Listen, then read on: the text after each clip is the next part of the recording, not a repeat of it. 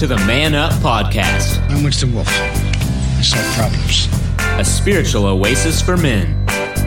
We're not pastors, just regular guys. Put that coffee down. Coffee's for closers only. So, for the uncommon man, created by equally uncommon men, this is Man Up. And welcome everybody to Man Up Spiritual Oasis for Men. And we're glad you're here. And where is here? Here is Sugarland, Texas. So grab a globe, spin it around. Berg. Not sure where you ended up. Spin it around. Find Texas. Southeast side of Texas is Houston.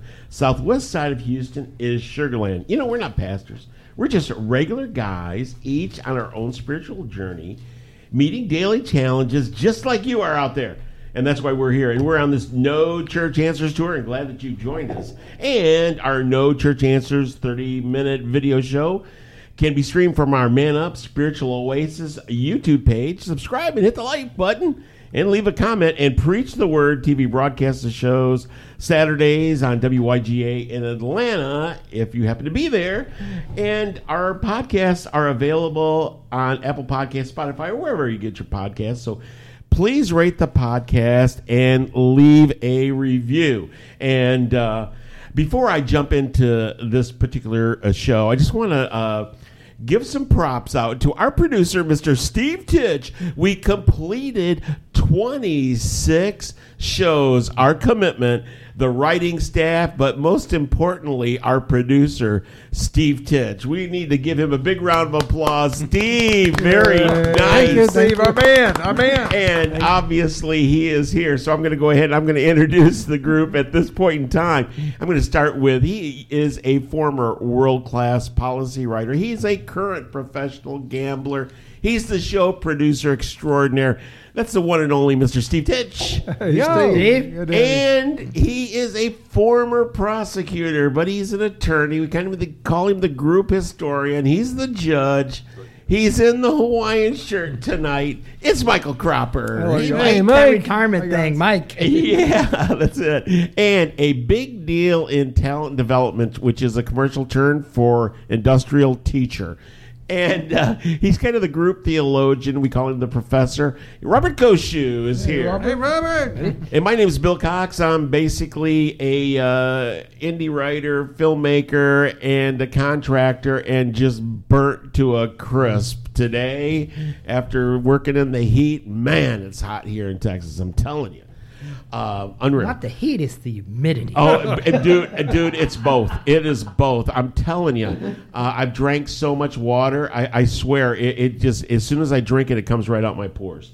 So, uh, and with this, this is one of those kind of a little bit difficult uh, parables. And I wanted, I'm just going to go ahead and throw it out to Mr. Steve Titch to give the overview. Well, we, we eat difficult for breakfast. Uh, we live for difficult. but uh, but yeah, even even this one, hey, this this past year, I guess there's been a lot about The Godfather because it was its 50th anniversary of of its release. And uh, why do we like that movie so much? Even even Christians like it. It, it- even though yes, the, the the characters are definitely not people we'd we'd emulate or want to be like, but we are drawn to them. And one of the reasons is that they are shrewd. In fact, it's you know the, we're rooting for the shrewdest gangsters to beat the not so shrewd gangsters. And And and we think of we think of some lines that came out of that movie that well one reason is that even though these are gangsters and unsavory characters, we can't help but say, you know, some of these lines some of these things are are kind of true. Here are some famous ones, of course. Keep your friends close and your enemies closer. Never tell anyone outside the family what you're thinking. Never take sides against the family again. Ever. not it's not personal, it's strictly business, and of course, I'll make him an offer he can't refuse. And so that's how I'm beginning this because this is a very strange parable. Uh, we, we don't really hear it preached on, and it's difficult because n- n- the two main characters really uh, don't exhibit necessarily the kind of values you'd expect to call Christian values. So I'm going to leave it at that. Michael Cropper. Yeah, folks. Uh, Steve's beating around the bush. The two main characters are scum. Oh, nice. And that's from the attorney. Hey, you'll That's recognize the day. parable when Bill reads it. It's a long parable, but folks, you've all heard it. So it's very interesting. But uh, anyway, most of you will remember the Star Wars movie with Han Solo, Luke Skywalker, Princess Leia, and Chewbacca. In, in number six title, The Return of the Jedi, Han Solo is frozen in carbonite as a prisoner in the fortress of Jabba the Hutt. C3PO and R2D2 have been given to Jabba Hutt as a gift from Luke Skywalker, who hopes to work a deal with Jabba to get or set Han Solo free. After the show begins, Jabba the Hutt enjoys some singers, dancers, and music at his fortress. A bounty hunter brings in Chewbacca because Jabba has offered a reward for him. Well, CP3PO is called to translate the conversation between Jabba the Hutt and the bounty hunter. And Jabba offers the bounty hunter $25,000 for Chewbacca. And the bounty hunter says, I want $50,000 and not a penny less. Well, Jabba is infuriated and he asks, Why should I pay you more than $25,000? The bounty hunter produces a little round silver orb and he pushes a button to make it flash and he states, Because I have this. and C3PO yells, He's holding a thermal detonator. and everybody hits the floor, everybody hits the ground. In other words, everybody's going to die if the bounty hunter does not get his $50,000. So everybody hits the ground, ducks for cover. And after a period of deathly silence, Jabba begins to laugh. And he say he snorts, "The bounty hunter is my kind of scum, fearless and inventive." And he proceeds to offer the bounty hunter thirty-five thousand dollars. He's up ten thousand dollars more for Chewbacca, and the bounty hunter eventually accepts the offer. Well, in today's podcast, we examine a parable of a landowner who learns that his business manner has been wasting his property and probably embezzling funds. We're not given the, quite the descriptions of what happened, but the manor, manager is fired. But before he leaves, he gives away more of the owner's property in exchange for job opportunities, right? With other people who owe the landowner more money. So he's still embezzling. And the landowner, like Jabba the Hutt, observes that the manager has acted shrewdly and spent more of his money to protect his own future. And he commends the manager. He says, You're my kind of scum. Bill. Excellent, uh, Professor. You know, I Steve read the squ- read the quotes, and the only one I could think of is the old Klingon quote: "The enemy of my enemy is my friend." And you know, only on a Man Up podcast are you going to get the Godfather, Star Wars, and Star Trek in one episode. I'm just saying. That's right. That's Um, right.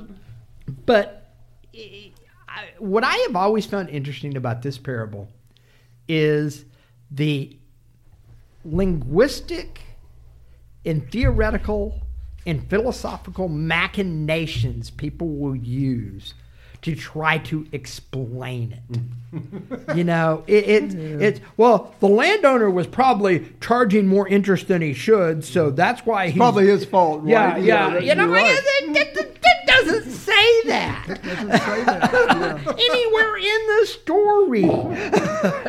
It doesn't even imply that. Um, honestly, there are times that I I think, and when you hear Bill read the scripture, you'll catch it. Mike likes to say Jesus liked to tweak the Pharisees. I think this was one of the. This one wasn't for anybody but the Pharisees, and it's because of one verse that's in there that Bill will read. I think this was really just to kind of poke at them a little bit because Again, yeah. it- oh, yeah. Well, I, I think this was probably his most overt poking at them. You know, except for when he called them a brood of vipers. You know that that probably didn't go over well. But I, I just really think that he this was it because I think that there are some true lessons within it. Particularly if you if you do try to take it as the landowner's God, the money lenders are us. You know that that we're called to do some forgiveness in life as we go through things. I, I think maybe that's an approach. I I think this is going to be interesting. I, I'm actually looking more forward to the case studies we're going to talk about at the end because there's some uh, interesting things, and I'll probably put a few corporate things in here just because, you know, ran across my code of conduct and realized I needed to develop training on it today. So, Excellent. And with that, I'm going to go ahead and read the scripture. This is Luke 16, 1 through 18.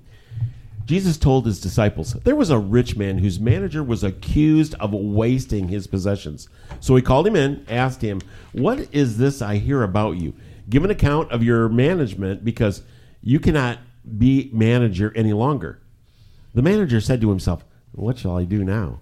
My master is taking away my job. I'm not strong enough to dig, and I'm ashamed to beg. Hmm. I know what I'll do so that when I lose my job, people will welcome me into their houses. So he called in each one of his master's debtors. He asked the first, How much do you owe my master? Nine hundred gallons of olive oil, he replied. Manager told him, Take your bill, sit down quickly, and make it four hundred and fifty. Then he asked the second, How much do you owe? A thousand bushels of wheat, he replied. He told him, Take your bill and make it eight hundred. The master commended the dishonest manager because he had acted shrewdly. For the people of this world are more shrewd in dealing with their own kind than are the people of the light. I tell you, use wealth, use worldly wealth to gain friends for yourself. So when that when it is gone, you will be welcomed into eternal dwellings. Whoever can be trusted with very little can also be trusted with much and whoever is dishonest with very little will also be dishonest with much. So if you have not been trustworthy in handling worldly wealth, who will you trust with true riches? And if you have not been trustworthy with someone else's property, who will give you property of your own? No one can serve two masters. Either you will hate the one and love the other, or you will be devoted to the one and despise the other. You cannot serve both God and money. The Pharisees, who loved money, heard all this and were sneering at Jesus. He said to them, You are the ones who justify yourselves in the eyes of others, but God knows your heart. What people value highly is detestable in God's sight. I just wanted to. Uh, uh, I I work as a contractor. I was raised on a farm, and I just want to let you know my dad's mechanic was a murderer and uh, and he dealt with them. And and I'll tell you how he, how it happened. Uh, they were a poor farm family, had like seven, eight kids. I'll say his name is Louis because it's, his name's Louis, and uh, they had uh, they did a vegetable stand and they had pumpkins one year, and somebody came and stole pumpkins, and Louis ran out with his gun and he said he fired in the air. And if he did, it was a miracle shot because it came right down and it killed the kid who was 17 years old in the back of the truck. Now, my dad went to court and was a character witness for Louis. Louis only got only he got five years in prison on weekends. He had a regular job. He was my dad's mechanic, working on our farm equipment on weekends. People came up to my dad, incensed that he would defend a murderer. And my dad looked him in the eye, and I was with him one time. He said, So, he makes a mistake, and you want his whole family to starve my dad and a couple of his buddies they farmed hit Louis' small farm for those five years Wow. while Louis was gone, and he never, never backed down from From it. backing up Yeah. Louis. And Supporting, it was, a, it was a huge ordeal in my small town. Like, how could this guy do it? And you know, and the thing about it is, in life, we cannot shy away from that kind of stuff. We're guys, we're men. It's going to happen around us. You got to be engaged. And that when when I when I saw this and when the producers, it, I it immediately thought of that story because my dad wa- was a good guy, but he would deal with scumbags. And it's and Louis wasn't a scumbag. Louis was just a guy that just got caught up. He got, Just got caught up. got in- angry, didn't he? Caught up Yeah. in the moment. Absolutely. moment, You yeah. know, but you have to deal with people in this life just by by avoiding them. You're not changing them. You're not helping them. You you you're, you might be even be pushing them off into their own kind. Whereas I know for a fact, Louis, till the end of his life, cherished the relationship that he had with my dad. Yeah, That's an interesting story because he did go Podcast to over. jail. Let's just go to the case studies Yes. that. he, he, go, he, he No, goes. He goes That's to jail. I mean, he did go to jail. So he he Five was years- five years he was he was incarcerated for that. So he did not get off scot free. But I'm surprised since you were in a farming community, he was firing at someone who was literally taking his livelihood. Yeah, but in, Well, And- well, that's and- it. In Texas, castle, that's what they would have said. not They don't the have I know. I mean, he wasn't. He was at a farm stand. It wasn't his house. That I understand. No, it was in front of his house. That's It was why he got. of- That's why he only got house. five years. Yeah, yeah. Yeah, it was so, in front of his so, house. so in some ways, it was not. I, I think your father was a was a good man.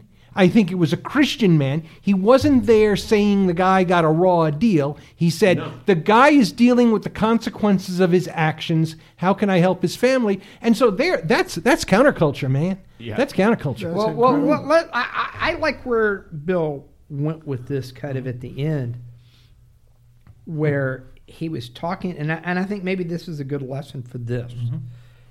We have to deal with the world, and we mm-hmm. have to deal with people mm-hmm. who, you know, quite honestly, aren't always the best, who aren't going to treat us fairly mm-hmm.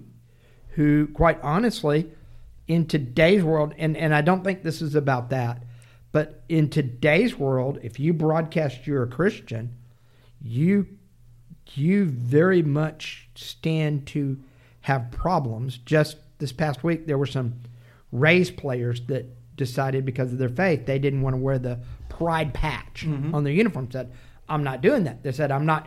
I'm not." I'm not. I don't want to kill the gays. I don't want to do anything bad against gays, but I'm not going to wear that patch on my uniform. And oh my gosh, mm-hmm. you know, and it, it's just, and you have to be able to interact with the world. And if, but if you start drawing lines, you're going to quickly kind of come into conflict with the world. And even more than that, if you make decisions at your job, let's just say you make a decision at your job that says, hey, I'm not going to do this because it's really against our company policy. Mm-hmm. Oh, it doesn't matter. We, we got to get this thing done. Just do it. It's against our policy. Mm-hmm. I don't care. We have to get this done or we're going to lose millions of dollars. Close your eyes, sign the paperwork, do, do it, just get it done you know and that is a that's a legit discussion that's going on in the world right now. You know you've got what hmm. what I, and, and we've talked about this before is is what spin and what is not. And mm-hmm. i saw it again this week. I, I read a te- i read a teacher's resume who on linkedin she was putting it out there. And this is my hmm. resume what do you think? And i read it and if you read her resume she had never worked in corporate mm-hmm. america. But if you read her resume you thought she had been an instructional designer for mm-hmm. 15 mm-hmm. years writing e-learnings and leadership courses and ran a whole training department of 40 people.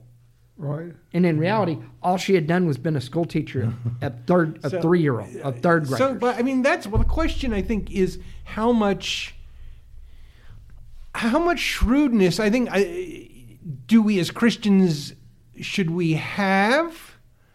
Um, how much is how, you know is is it? it it's kind of thing. The kind of thing is the, the the world operates a certain way. Yep. And and how much of it do we have to accommodate? Uh, simply simply to get I mean, simply to be ourselves, even to advance the kingdom. Do we, you know, and and and, and we go through all these things, and and the, the key word in this parable is shrewdness. They call it the the parable of the shrewd manager, but it's difficult because the shrewd manager is going to be out of his job. And He's and that's what I want to go. That's what I want to go to take, take it back to where you started. Yeah. Robert. He was in- projecting in, that himself. in that. Yeah. Who's the Who's the you in this? When when when when uh, Jesus says, "Whoever can." Um, who, whoever can be trusted with very little can can all, can also be trusted with very much, and whomever is dishonest with very little will also be dishonest with much. So if you if you have not been trustworthy in handling worldly wealth, who will trust you with true riches? Who is he talking to? Now you say it's the Pharisees, but then then in this parable, I think it's is- everybody. Who is the is the master? Here's and is the master really God in this? Is the manager? Who It- who it- do you think these ha- stand for and why? And, I'm, I'm kind of thinking of this. Okay, that's what- How, how about this? As, as I'm, I'm kind of percolating on this mm-hmm. as we talk it mm-hmm. Well, through. real quick, That's how come he's thing, using yeah. a crook to to, Yes. to define shrewd? Shrewd mm-hmm. is an unusually clever, scheming, aware, and hard-headed acumen person, business wisdom, and everything. We all know what shrewd is. Shrewd means they're very intelligent, they're cunning. It doesn't mean they're dishonest Well, and steal and embezzle. Maybe that's why did Christ, maybe why that's Christ the key to that? understanding this Yes. this parable is the definition of shrewdness. Yes. Can you be shrewd and discerning? Is it another word for Yes. discerning? I- I now agree. we've talked about and, again, Shrewd- and I want to get back to my question. Shrewd is wise. Yes. Sorry Shrewd is- interrupt you. Shrewd is Kind why. of wise. So, so, but we, it has a Connotation, negative yeah. connotation. Oh, Right. you, that was that Yeah. was a shrewd move because you really thought it. And see, and it, there's always a kind of an implication of personal gain Right, there. Steve. Yes. Steven, think about it from a poker perspective. Yes, yes. It's a bluff. Mm-hmm. well, yes, yes. And a bluff, if you're playing it right, if you're playing a bluff right, you are being a shrewd poker You are, player. you are, yes, and you but are, you are trying to, He's you, winning it. You are lying. You, Right. It's definitely a. You are, you are, but you you're are doing it in the context something. of your. You're doing it in an approved context Yes, of your it's business. it's well, it's you know you can argue diplomacy, but but- but but so no, but if you expand that, diplomacy Yep. is shrewdness, negotiation is shrewdness. How far do you take? You, you talk about the the teacher illustration if you it- just gave. a- is that out that a sinful shrewdness or is that a? a I think that becomes sinful. What if the parable is so? What was Harry Truman's statement? the buck stops here. Right. Okay. Yep. That's the one I wanted. Uh-huh. The buck stops here. What if the parable is about neither one is really being commended for being shrewd? The parable is because the end of it, Jesus said, whoever is- trusted with much, whoever can be trusted with little can be trusted with much. Mm-hmm. Maybe the answer is the manager is really doing what a lot of people will think he's doing and there's some there's some legitimate interpretations actually that mm-hmm. say that that this was the guy giving up interest that the mm-hmm. guy really shouldn't have gotten mm-hmm. you know so in other words instead of 900 barrels of olive oil that the guy loaned out and what you owed him you really only owed the 400 barrels Th- mm-hmm. there is some legitimate interpretations of that but it's not there. Right, right, right, right. No, Gotta- agree, gotta agree, make agree, believe. agree. You're assuming and, and this, and this, there's may be another one, message it- that they want It's to lost say. too much to us in our culture and understanding. But but where? But but oh, Go- is it is it really? He's being wise in doing that, showing he can be trusted with little, but the manager is being shown that he can be trusted with, not be trusted with much, but or is it neither one can be trusted? And so it's really all aimed totally at the Well, Pharisees. well, there's this and I'm, I'm example. asking Okay, questions. Can I ask? But th- Yeah, yeah, yeah, go ahead. There's Yeah. this example given. That this is where things get weird, because the the again the the the reason the manager's doing this is because he wants he's hoping for something in return. He's Yes, yes. someday I will approach for you for a favor. that day will never come, but I'll ask you for a favor. He's going to ask her, and this is going to come very much sooner this because is very much a quid pro and, and, quo and that's kind of what we're t- kind of that that's not implied in the parable. That's understood that he's he's going to Mm-hmm. he's going to discount their loans, and then you know when he's got his just nothing but the sack on his back.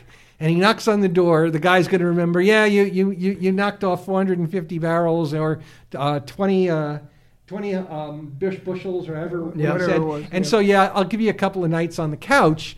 And so Right. and but and then but Jesus seems to commend that some way because he says, um, I tell you, use worldly wealth to gain friends for yourselves, so that when you're gone, you will be welcomed into eternal dwellings. So he seems to be saying that the shrewd manager, by, by basically using his master's accounts, um, and, and We that aspect doesn't seem. Uh, you can argue that was that aspect dishonest, or did he have the power to do that? How much? How much authority did he have the right to do that? Mm, It's never quite explained. But at the beginning, we're told he wasn't a great manager. He either he either Well, was well. The he beginning was corrupt. He was the the- manager had a report that he was corrupt. We, d It doesn't say he was.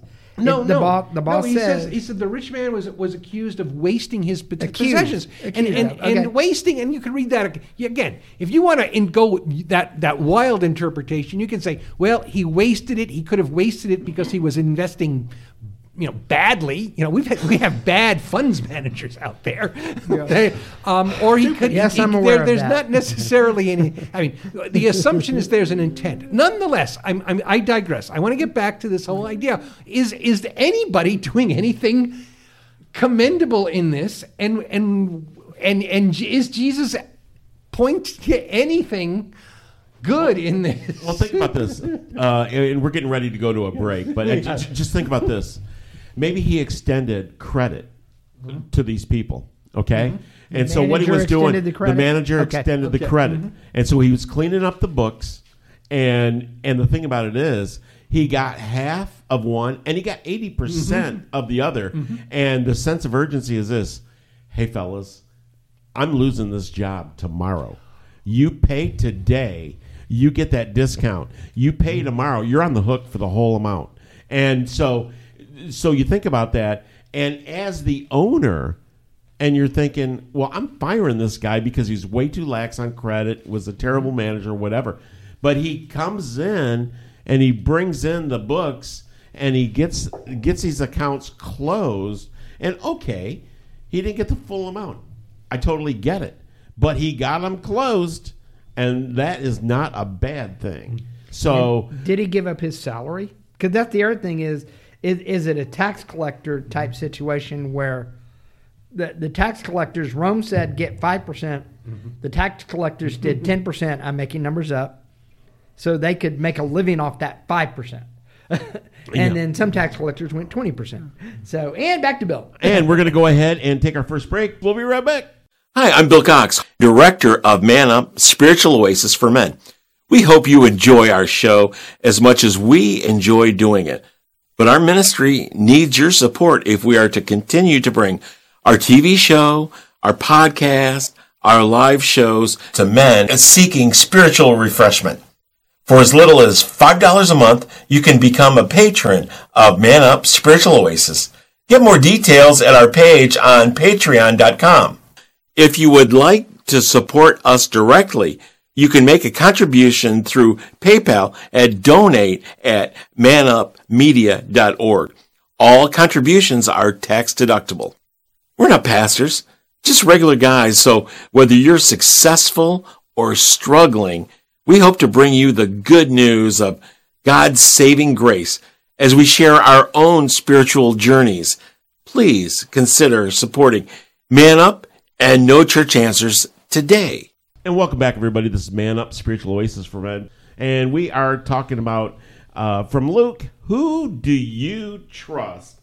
And I'm going to go ahead and continue on and uh, go back to the professor. A couple comments. Yeah, Can go I go Mike. come- Yeah, yeah, go Yeah, go Mike. I'm, I'm, you guys are making good points. Uh, I'm thinking here, bird in the hand is worth two in the bush, right? Yep. There's things. It's better to have 50% of the money than none of it, right, Bill? Absolutely. If they do it right away, especially in contract, you would know that. But uh, one of the points, one of the points, the author of our lesson, by the way, folks, we're doing it. If if if we didn't say it earlier, it's lesson 11 out of the uh, Connect 360 series, Parables of Christ. And and one of the things he says is is he says global global Christians are the ones who keep things alive. He says uh, he they they get screwed, but he doesn't use that word. he says we're gullible and we get taken many times. We get scammed many times. So you could also look at from the other point, from the uh, from the manager's point. And I, I was thinking about this. I thought Uh, I, by the way, I have been scammed before.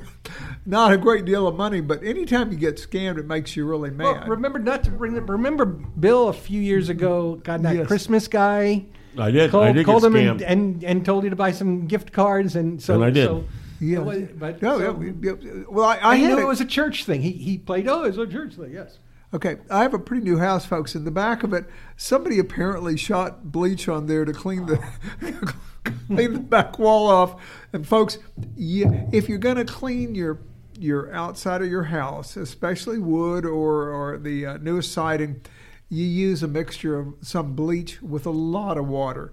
You don't shoot bleach on there. You get And I- blotchy wall if you Yes, yes. Well, somebody it look you look at my paint. There's white blotches all over it. So so anyway, so I called uh, my daughter and had a painter, a good painter, do some work for her and done, did a great job. And uh, he doesn't do it anymore, but he recommended another guy, and he says use this guy, uh, Elliot Johnson. I won't use any names.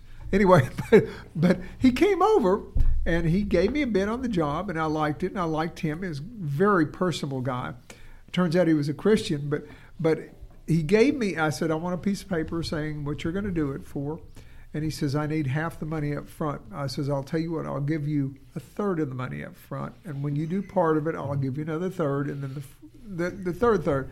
But anyway, so folks, he's getting to go, and we walk out to his car. First of all, he doesn't have a driver's license. He's yes, Robert doesn't have a driver's license. He shows me a military ID, uh, and, and and I took a photo of it with my phone. Then we walked out to his truck. He didn't have license plate on his truck, and I'm starting to get nervous, right, guys? And he's wonderful, likable, lovable guy. So so. Uh, um, I, I let him drive off, and then I called and, and stopped the check. Ah. and, and, and because I got this, I said I was scammed. Actually, my boss I was working for paid out eight hundred dollars. This is in nineteen seventy eight. Eight hundred dollars Oh, to that's a guy to be that's cla- significant yes. dollars in today's numbers. Yes, and, and and the guy was a scammer.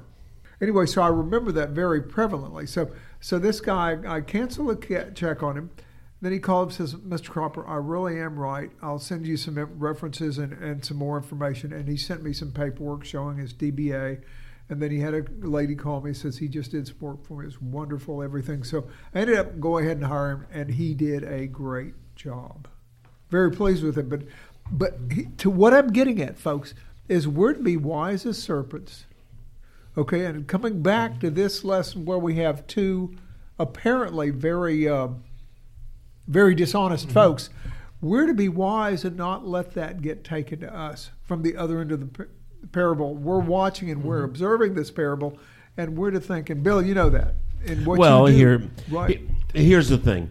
Um, if you expect once you get scammed, if you expect to never get scammed again, that means you're going to lock yourself in your house and you're not going to go or do anything.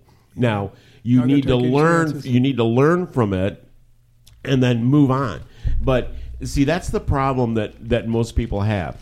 They don't learn from it and and realize, yeah. I mean, and, and Steve brought up that thing, and thank you for bringing up the fact that I got scammed a couple of Christmases ago. It was a kind of a church. It was Bill- kind Bill of like a church uh, internet scam, like scam. Yeah.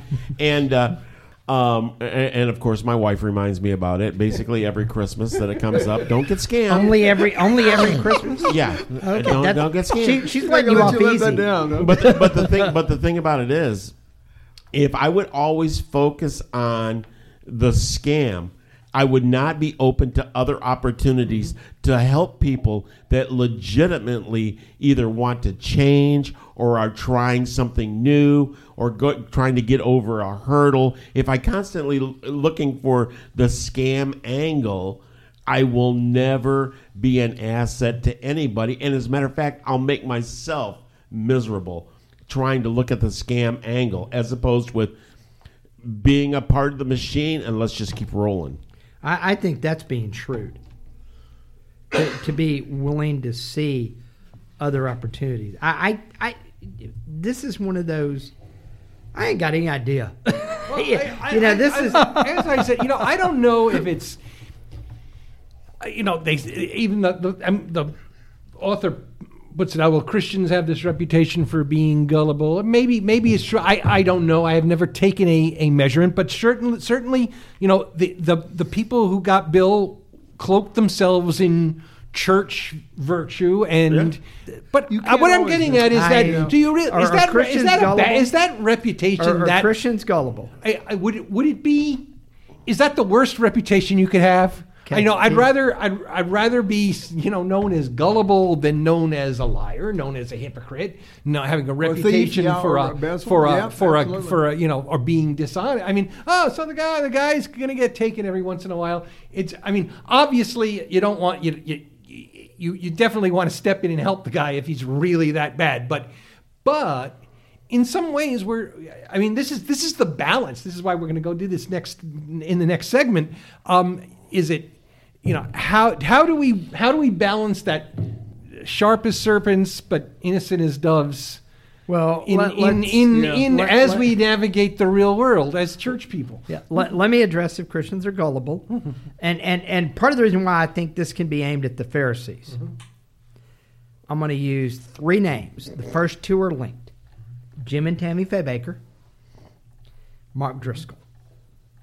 A lot Or- more than that. Or oh, and there are a lot, Lot more, more than than that. that I- out there. I just I'm using those because Tammy, Jim and Tammy Faye, everybody knows that story. Everybody knows them. you know, and Mark Driscoll is the Mars Hill Church, mm-hmm. who is basically doing the exact same thing in Arizona. Mm-hmm. If Yep. you are in Phoenix, Arizona, do not darken the doors to his mm-hmm. church. If you're a member of his church, go listen to the Rise and Fall of Mars Hill podcast.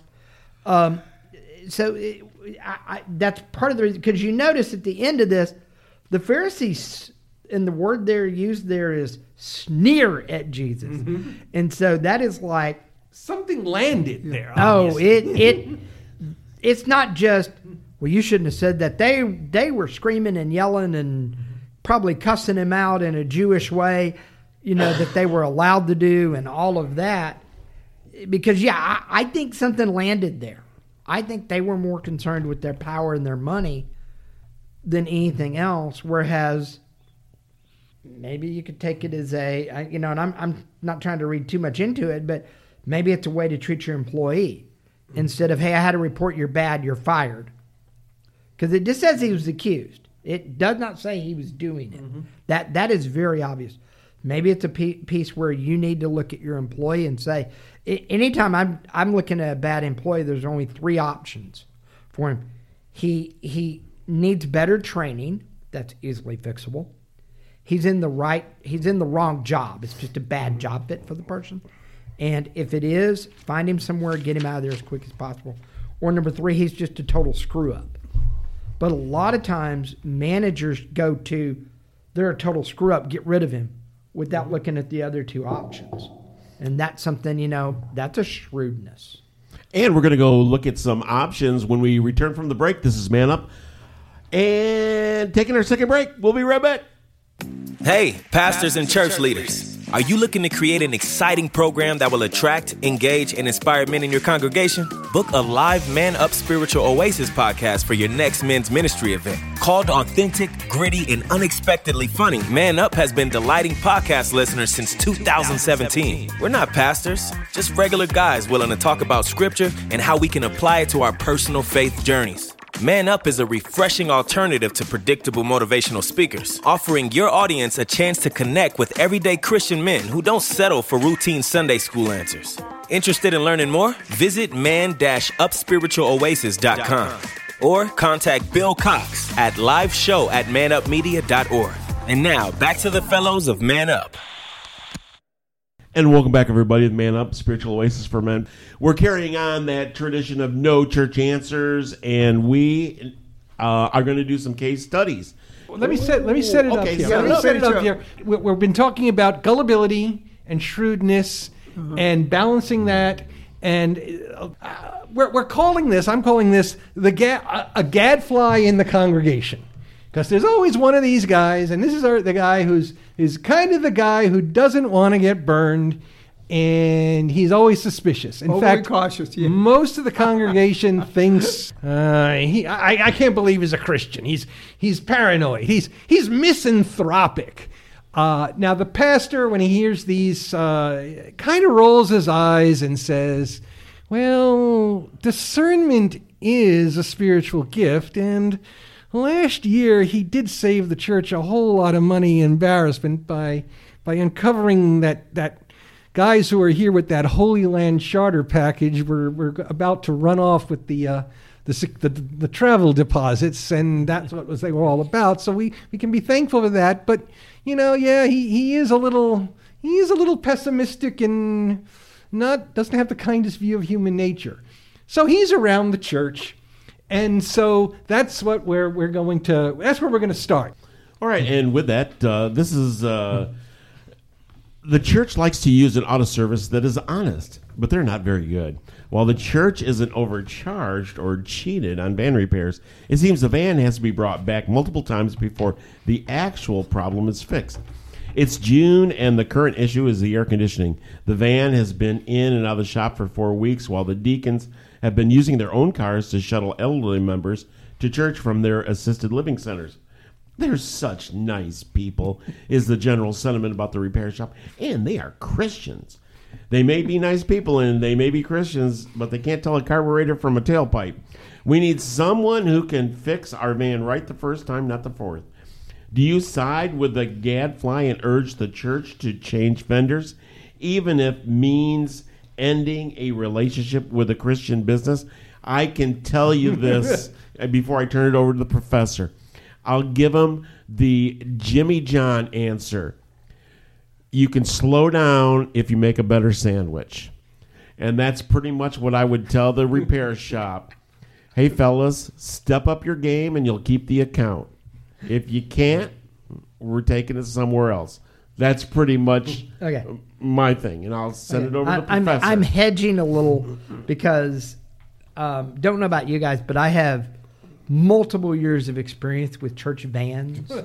um, I was driving the van, the Disciple now, that a transmission literally fell out of a van while I was driving it. so I'm assuming this is a relatively new van in relatively good condition before. Okay. I just wanted to make sure because some people hear church van and they have my history of church vans and they go, that's all they're trying to fix. and and I'm also going to assume this is Houston. So no AC in June is like a bad scenario. Actually, no, no, Robert. I'm going to be fair because I didn't put it in. Um, Okay. The age of the van. Maybe, maybe that's the the the the the the, uh, the, the vendor comes back and says. You know how hard it is to find parts for this 1995 era van. so, so, Yeah, so, you- you- so that's a legitimate question. Okay, Mr. okay. that, that, so- that's why I asked. Okay. um, I, I'm I'm kind of on Bill's side because this this is as much as you want to support Christian mm-hmm. businesses, especially if you're a church, mm-hmm. and doing that. I tend to we got to be good stewards of the Lord's money, for lack of a mm-hmm. better term here. And I and that- time is money. yeah, yeah, time is money. It's a little bit of a mm-hmm. church answer. And there could be, notice how I mm-hmm. said that, there could be a liability issue for the church if the deacons are using their personal cars to bring members who mm-hmm. normally ride. If it's a one off, hey, I'm going to pick Miss Jones up at over, that's one thing. But if normally they ride the bus and now the deacons are using their personal cars to do it, you could conceivably have a liability issue. And our church has been involved in a liability issue mm-hmm. at a dis at a D now several several many many many Dude, many just say it. ago. Just say it. Just say what you're Yeah. gonna do. Don't. I mean. Uh, yeah. Uh, so so it's one of those. Dude, go get it fixed. Mm-hmm. Okay. Either I'm I'm with Bill. I might give them one more shot at it because they, mm-hmm. especially if we've been using them for years.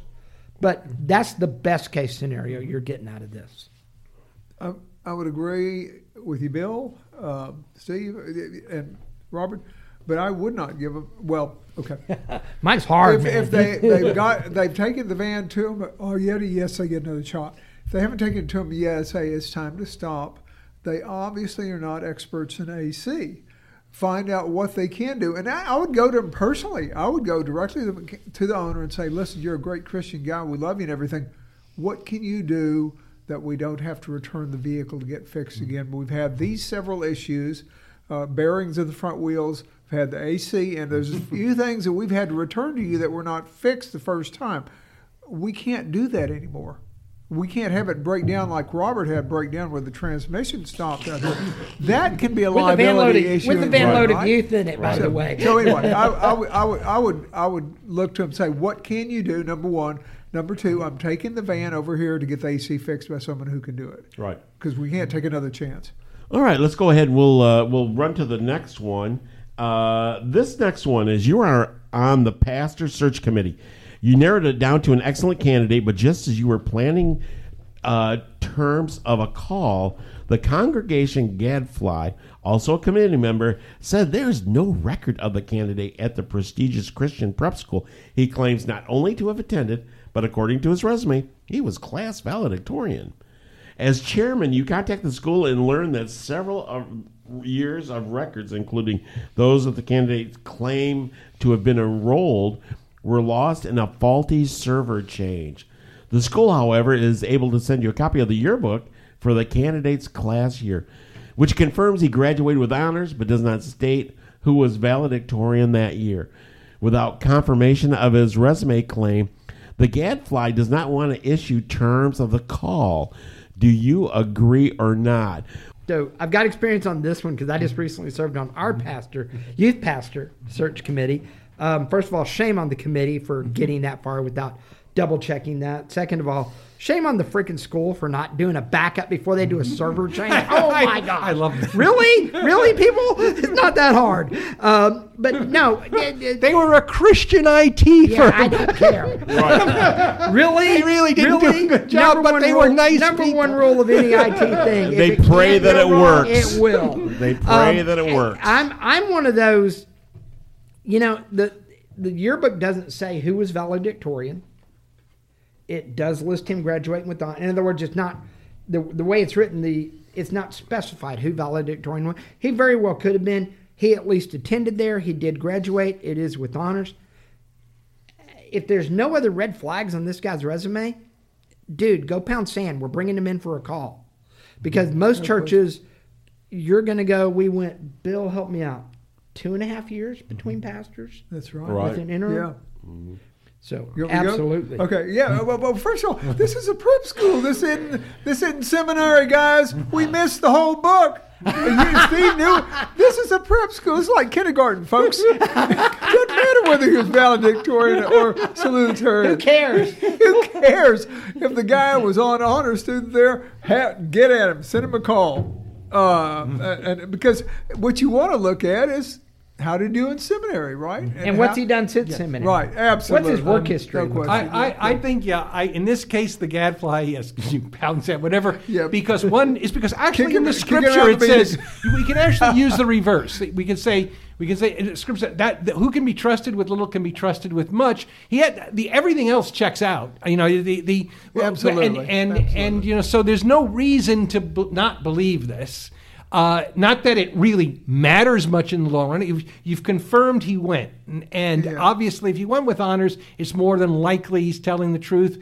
And why why would he lie about something like that? I mean, he didn't. He might not have known the records weren't there either. So so exactly, it's in this case you're being a little too a little Nitpicky. too crazy, and we have no reason we have no reason not to trust anything else on this. He's a Everything lawyer. else in the resume is straight. Yeah, the gadfly is a lawyer. So so Yeah. so yeah. So, you know.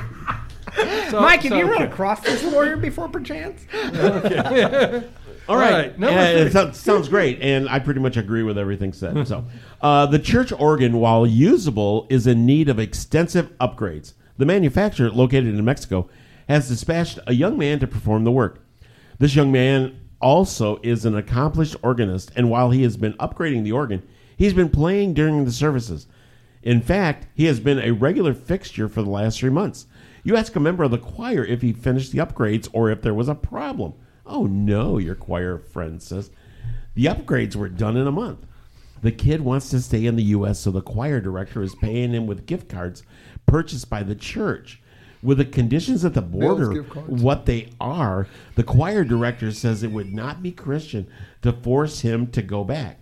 Should you, the gadfly, call the senior pastor and protest this arrangement, even if it might lead to the arrest of the young man? Let me just go ahead and say this. It needs to end now, number one. Number two, he needs to go back to his employer. And number two, whoever was paying him in the gift cards, if they represented the institution of the church, they need to be fired immediately because you're jeopardizing that whole institution of the church by the illegality of what you're doing as a represent, representative of that particular institution. So to me, this one is totally cut and dry. You sound like Cropper. But uh, about, about the only about the only thing I would add to that, if you want to, and this is going to be my compassion side a little bit showing out. If you want to try to help this guy stay in America and get asylum, Totally different issue. we can do that. But everything else you said, I'm on board with. It's like, it, and, and to me, this is more about the person doing it because it, it smacks of very under the table. Yeah. And that is, I don't think that's what is meant here by shrewdness at all, in any shape, form, or fashion. Because because you're right, Bill. It this is one of those deals where this is where the church gets painted as a hypocrite. You know, mm-hmm. because well, your people out there protesting for the Trump wall, and here you are mm-hmm. paying. I guarantee you, somebody would say that, even though nobody mm-hmm. in your congregation may be trying to sh- mm-hmm. do that. That's how it would be portrayed if it ever got out, and you would do harm to the cause of Christ. This is one of the few times where Bill is Hatchet Man more than Cropper. Mm-hmm. Cropper, Cropper would immediately go to the choir director and say, Do you have any idea what you're doing? Are you that stupid? Oh, oh, Mike used yeah. the S Yeah, word. yeah, and for the reason- Absolutely, the absolutely. exact reasons that Dude. Bill said, you are creating an image of our church and our body that if it gets out in the news, we're sunk. Do you have any idea what you're doing? And then from there, I would say, uh, I would suggest presenting, if, if you really want to keep him, you go to the pastor and tell him, and you can present it to the church and ask the church body if they want to try to help get the kid here with a green card or a visa or something like that. But other than that, yes, Bill, you're right on legally. You're, you're you you, ha- you hit the hammer hard. And I don't I don't agree with the fact that uh, they were trying to poach him from the company either. Well, well I, I'm I, I'm okay being poaching. That, I'm okay that- with I, that. I, I'm I'm I, I wrote this because I, I wanted to imply that the the, the, the boy, the kid, the the, ma- the the kid they sent wants to stay in the United States. He doesn't really want to go back, and I think I agree with all. I, I think I think the choir director was way out of line. I think this was not his decision to make. Yes. Um, this this scenario is somewhat, in a law and order way, ripped from experience. This sort of thing happens, and I'll tell you why I, I chose it. Because there are Christians who think this is activism. This is Christian Yep. activism. They- This is they. I'm going to do my, and quite the opposite. I'm I'm so offended by the way they treat immigrants whatever it is, I'm going to do my part. But by basically having the church, quote unquote, sponsor an undocumented, um, Alien. alien, an undocumented worker, which is against the law. It's against the. It's exactly that. And no, Chris, your Christian motives are not an excuse. Your Christian motives do not excuse what you're doing. It, you may believe the law is wrong, but I, we, we all believe a lot of laws are wrong, but we don't take our church organization and stick them in the middle. The, the choir director, if he chose to do this, he was very gullible. I, I, he, the, the, I, I left it deliberately open, but the, the, the kid could have said, Oh, yeah, pay me in gift card. He may have heard through the grapevine, this is, you want to make it in the, you want to get set up in the U.S., this is, this is how you do it, this is how you get them to pay you. Um, after all, they knew how to scam you with it, and, and so so this is this is a way. This is kind of a dangerous way to avoid gullibility, and why you need shrewd people, shrewd people who are going to say, "No, what, what this is what's happening is wrong."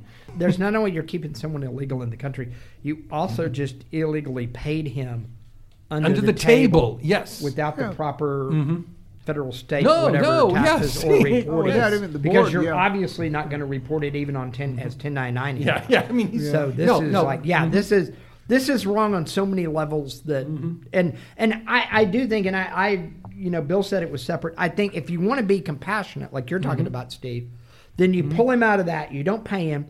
And as a separate issue, you deal with helping him get asylum in the country. or or But that's a getting separate- back that's a- legally, that's a or getting back issue. to his employ. He has an employer in Mexico. It wasn't a situation where he was running. But this was Yeah. some the situation was I'm I want to stay in the U.S. because I'd rather be here than there. Um, the- there, there's not. It's not necessarily it's going to get thrown in jail, but if it keeps up, he might be. And with that, we're coming down to the end of this particular podcast. I hope you've enjoyed it. Uh, we've had a great time doing our No Church Answers.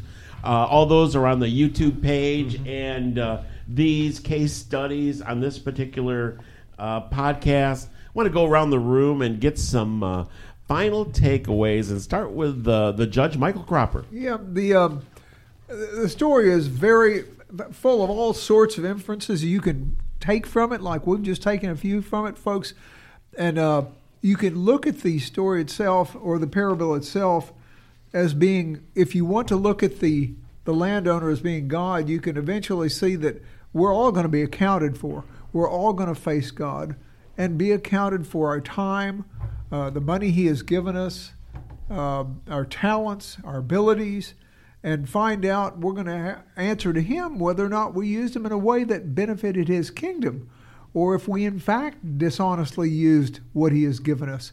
If we've given Him appreciation for the money He's given us and the if the families we have and everything, so the, the, you can look at it as possibly being the the landowner gets an accounting from the dishonest manager, and God could possibly do that with us too. But anyway, one couple points I want to make. Yes, worldly businessmen are more shrewd than we are, and and the word I want to use is dishonest, not not shrewd. I don't like shrewd. They are shrewd and they are also dishonest. In both cases, we have both cases all the time. Uh, congressional staff interviews many people on businesses that that get caught fudging their books and their accounting schemes and their companies, and uh, and and then they try to get out of it and they get questioned about it. But anyway, we will give accounting of our present life and the future. And the the, the author does say something that's that's rather stinging. He says uh, he says you know. Coca Cola does more advertising out there than we as Christians do for sharing the gospel. And that stings a little bit. But but also once again, are we trying to sell Christianity to me as a commercial product? Or are we trying to love people into it and, and bring them in because of love of Christ? Bill? Excellent. Uh, professor, take So- away from you. So at the end of training, a lot of times I'll ask my trainees, water, tea, or mud. Water is perfectly clear; you can see through it. Tea, unless you're totally from the south, is kind of opaquish. And mud, you know, you can't see through anything. This parable somewhere lands in mud. um, I really don't know. I mean, we, we've taken some stabs at some things. I love the gad. I love the gadfly scenarios mm-hmm. because I think it's a good conversation. And and I think and, and this is where I'll land is it's one of those things that I always say take your scripture in context as a whole, try to put it together, and form your construct of your belief and your faith around that, and spend time every day doing it because it's okay to ask questions and do what we did in this one, which in a lot of ways we answered some questions, but we punted a lot too. Mm-hmm. And I think it's okay for that. And I think one of the problems we have as Christian as Christians, and maybe this is our lesson from from this parable, we're not going to get to know it all, mm-hmm. despite the fact that we think we do. There's going to be times we're going to be looking at it going, "Huh," or "God, what the heck." And I do think it's okay for us to say that at the end of the day, Bill. Excellent. Uh, Steve Titch. Well, as you guys have been talking, I've been trying to think. We often we often say, well, what did, what would Jesus do? Well, we we've seen in the Gospels from time to time that Jesus himself could be a bit shrewd, and I start with the with the fact that he, for the early part of his ministry, asked his disciples to stay quiet about the whole messianic thing.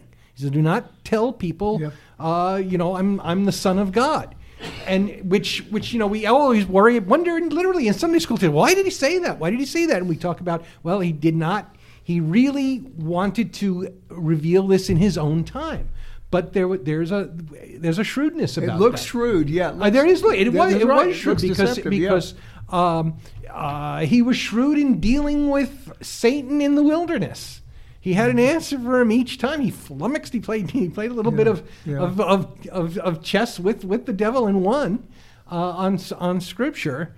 And so, so we see that. So, there, there, as you said, there, shrewdness itself isn't a bad thing. We don't want to use it dishonestly, but a little shrewdness is is good. A little, I guess, it's a little wisdom. If we take maybe the negative connotation away, um, it's uh, it's it's something to be aware of. Uh, I think there's a there's a difference in creating a scam and greasing the skids of what you know is a scam. Be aware, and when you're out in the world, continue to be out in the world. And I guarantee, if you're out dealing with the world, you will get scammed. And if you if it happens to you once, you'll certainly recognize it the next time. And I think when Christian men are out there dealing, you'll have the opportunity to be transparent and to do a quality deal, a deal that is good for both parties.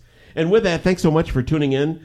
Uh, on behalf of our uh, panel, uh, producer Mr. Steve Titch, Michael Cropper, Robert Koshy, my name is Bill Cox, and we appreciate you and all the comments that we've been getting for our No Church Answers show, which is on our YouTube page and our Facebook page at man-up-spiritualoasis.com, which is our website.